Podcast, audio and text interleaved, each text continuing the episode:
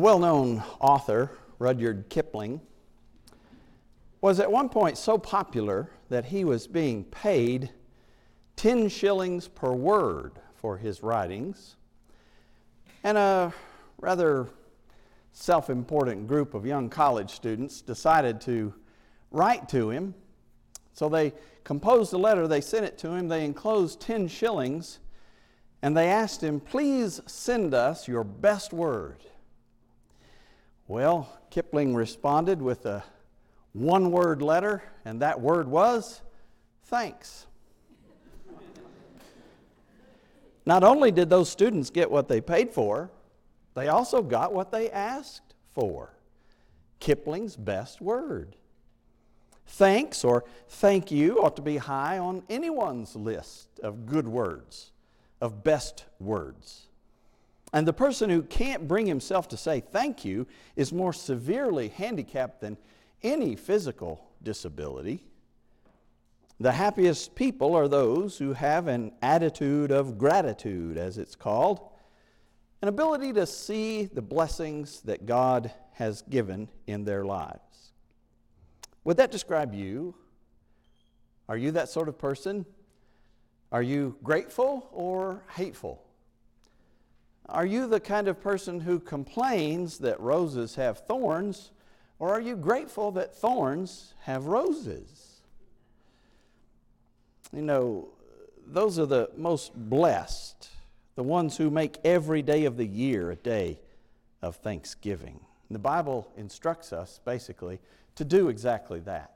I want us to look into the Word this morning in Colossians chapter 3 three short verses 15, 16, and 17. And uh, as I read these for us, I want you to pay attention to the gratitude that is a part of what Paul writes in these verses. If you are able, I invite you to stand with me while I read.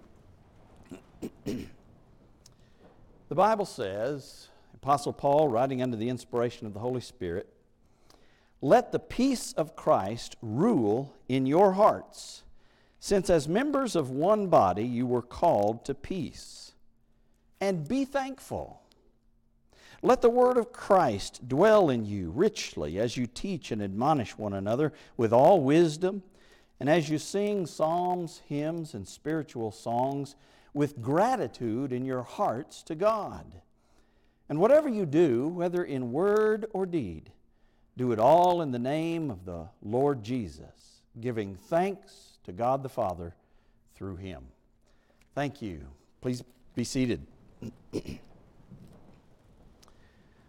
As we dig down a bit deeper into these verses, we recognize that ingratitude produces strife.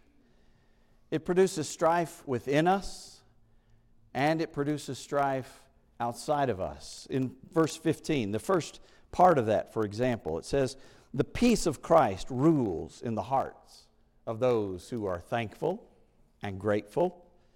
But ingratitude always produces discontent. Without exception, ingratitude produces discontent. A life of grumbling and complaint is a miserable existence. No one likes a complainer. We all know that. And yet, some of us struggle to keep ourselves from doing it, don't we? Years ago, there was a, a little item in the, the uh, Houston Post about a lady who actually complained to the government that the extra hour of sunlight during daylight savings time was burning up her lawn.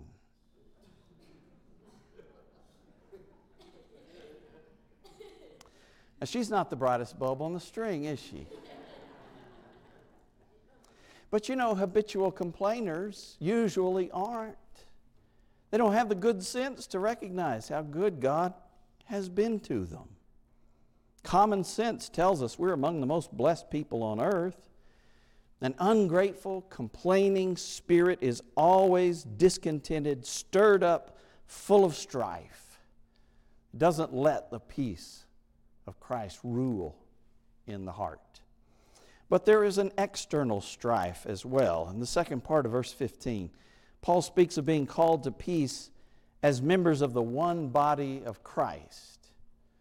A failure to be thankful for what we have, complaining about what we don't have, is one of the quickest ways to destroy peace in the body. Now, there's a writer named Jay Adams who tells a story that anyone who has a hummingbird feeder will identify with. He talks about the hummingbird feeder that they have in their backyard. He says it has four holes on it where the hummingbirds can stick in their beaks and get the sugared water that's inside. But in spite of that, he says every day there is a battle royale going on around that hummingbird feeder in the backyard. He said one bird who becomes king of the hill chases all of the others away. Though there's room for four birds at a time, the top dog, who now owns the feeder, defies others to transgress on what he has established as his territory. Now, we keep two hummingbird feeders on our back deck, and it's interesting to see one bird try to protect both of those feeders. As one comes over here, he runs over there to chase that one away, and another one comes over here. I don't know how he gets any rest. But that's the way it is. And Mr. Adams says the whole business has become a, a sort of a parable for our family, the family of God. He says, This is an example of grace. I bought the feeder, he said. I supply the sugar water. The birds don't earn it, they receive it all absolutely free. Yet day after day after day, they fight over who may enjoy it how like the people of God. All we have or are that is worthwhile is the gift of God's pure grace. And yet we are proud, self centered, envious, quarrelsome, territorial. Often we fight over God's good gifts rather than expressing our gratitude in humility and sharing what we've been given with others. He says, Just as I am confronted daily with rivalry in my yard, even so, God is confronted daily with rivalry in His. Because that failure to recognize the abundance of God's blessings in our lives not only stirs up strife within us, but we, we infect others with that same strife as well. It spreads beyond us. So, how can we overcome that kind of ungodly behavior? How can we develop peace? both in the body of Christ and in our own hearts? Well, Paul tells us explicitly. The end of verse 15, he says, and be thankful. Three words translated almost identically in every English translation that I consulted, at least. And be thankful. Now, I don't know if he intended it to be communicated with that kind of a, an emphasis or not. He wrote it, he didn't speak it. Maybe he underlined it. Maybe he wrote it in bold, whatever the case. But it's absolutely clear, isn't it? We should be thankful. It's the Word of God, written here very unmistakably. But you know, it's the thankful soul that is the most blessed. Now, notice I didn't say it's the blessed soul that is the most thankful, it is the thankful soul that is the most blessed. The colorful 19th century preacher Henry Ward Beecher illustrated it, interestingly, like this. He said, If one should give me a dish of sand and tell me there were particles of iron in it, I might look for them with my clumsy fingers and be unable to detect them. But let me take a magnet and sweep through it. It would draw to itself the most invisible particles. He said, The unthankful heart, like my finger in the sand, discovers no mercies. But let the thankful heart sweep through the day, and as the magnet finds the iron, so it will find some heavenly blessings. An example of that might be something that happened in the life of Matthew Henry, the Bible commentator, best known for his one volume commentary on the whole Bible. Matthew Henry was robbed one day, and that night in his journal, he wrote, Let me be thankful. First, because I was never robbed before. Second, because although they took my wallet, they didn't take my life. Third, because although they took my all, it wasn't much.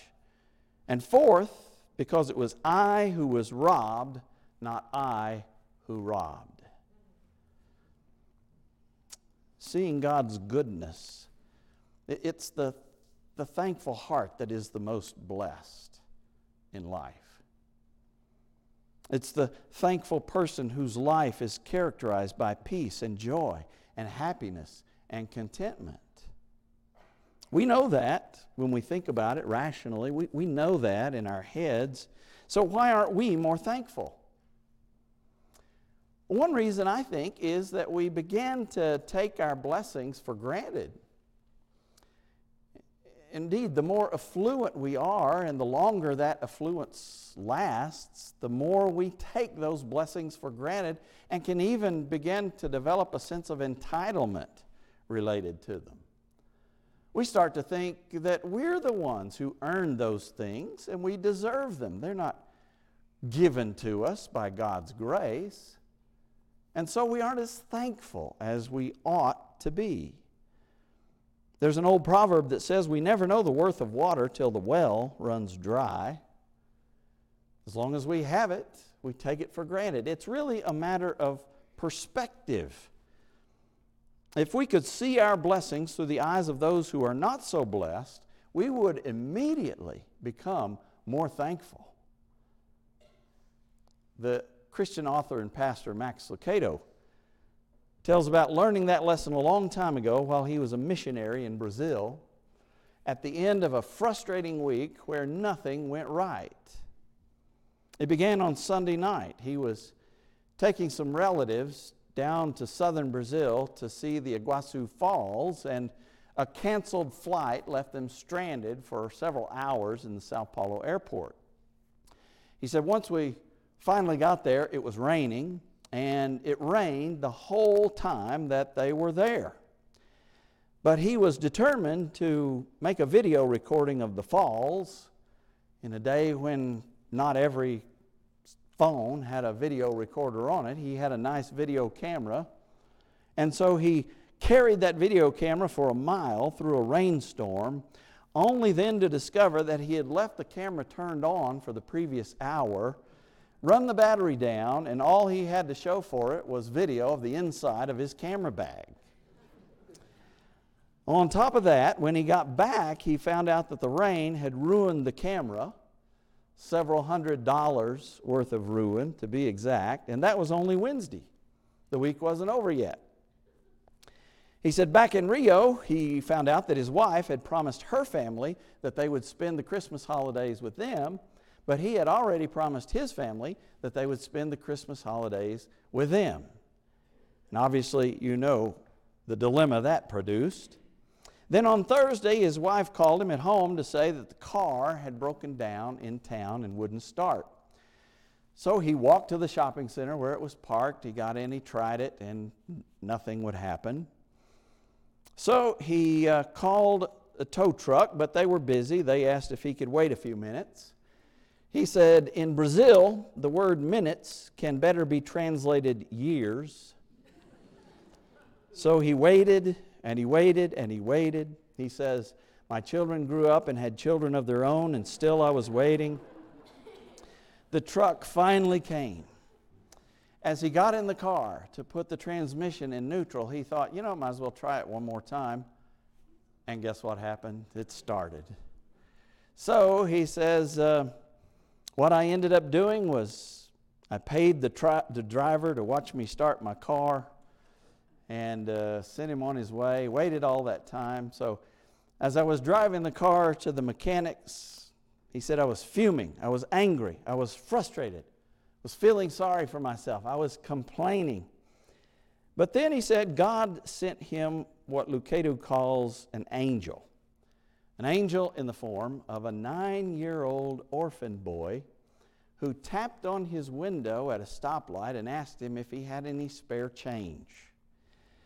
Lucado engaged the boy, discovered that his name was Jose, and that he had barely collected enough all that day to buy a soft drink. So Lucado says, I reached in my wallet, pulled out the equivalent of a dollar. His eyes brightened, mine watered. The light changed and the cars behind me honked. As I drove away, I saw him running to tell his friends what he had received. And Lucado began to see his problems a little differently at that moment. He thought to himself, You don't want to mess with airlines? this boy doesn't have that problem. Are you frustrated with your video camera? Jose doesn't have to worry about that. What he, what he might eat for his next meal, he worries about, but not video cameras. What about families? You worried about where to spend the holidays? He said this orphan would be glad to have either family. And when it comes to cars, he said, try walking everywhere you go. Lucado says the point God made was this you cry over spilled champagne.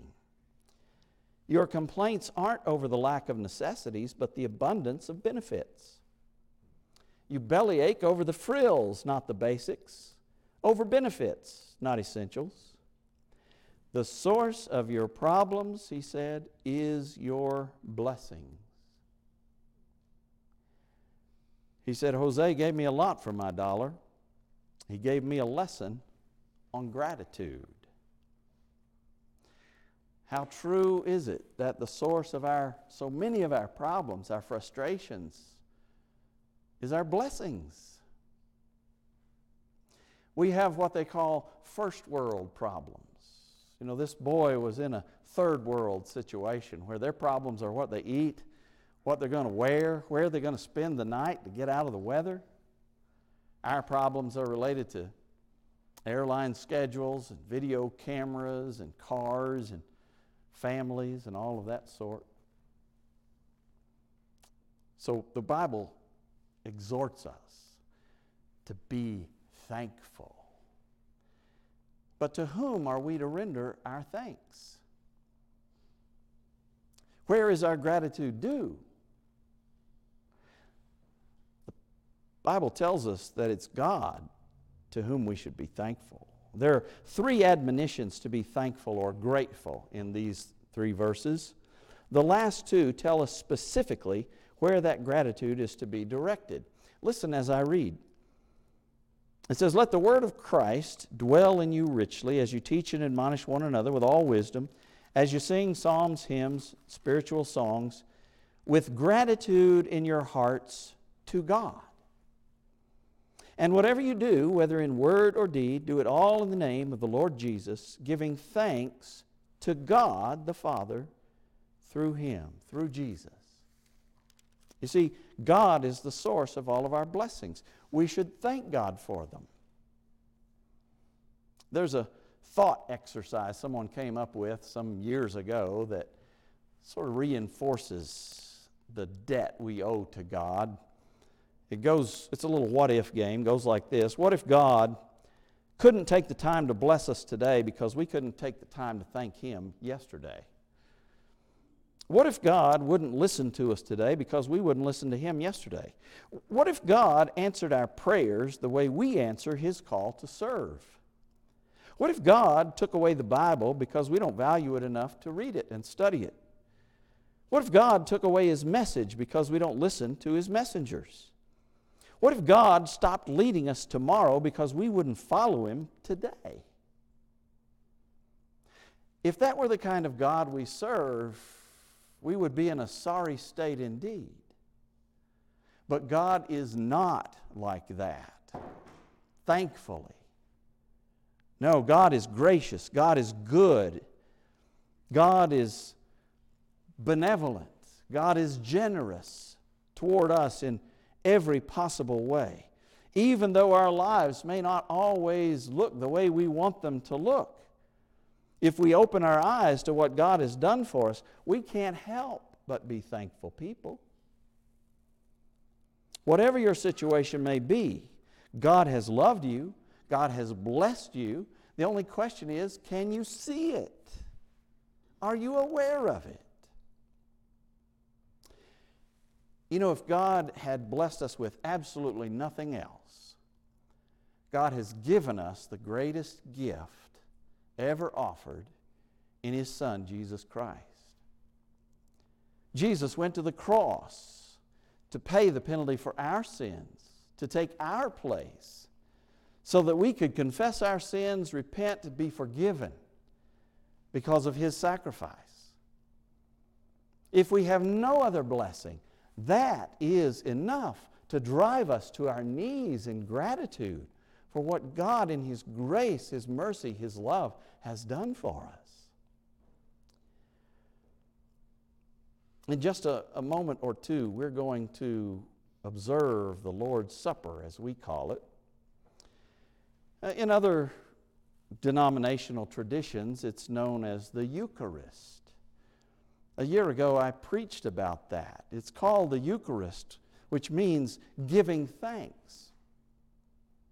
You know, in verse 15, where the Apostle Paul says, and be thankful, the Greek word he uses for being thankful is eucharistoi, Eucharist, to be thankful, to express gratitude. It comes from the words of our Lord Jesus when he instituted the supper in Matthew chapter 26. I would invite you now to find your package of the elements and open up the side with the wafer and take it out. I want to read for us from Matthew chapter 26 as Jesus blesses the bread and, and shares it with his disciples. And after I read this, we'll pray our own prayer of gratitude and partake together, remembering the sacrifice of our Lord Jesus and being thankful for that sacrifice and what it accomplishes. The Bible says, Matthew 26, verse 26, while they were eating that Passover meal that they were having together, Jesus took bread, gave thanks, and broke it, and gave it to his disciples, saying, Take and eat. This is my body. Pray with me. Heavenly Father, we thank you for the body of our Lord Jesus, who bore the stripes that heal us, who takes away our iniquity because he bore it himself.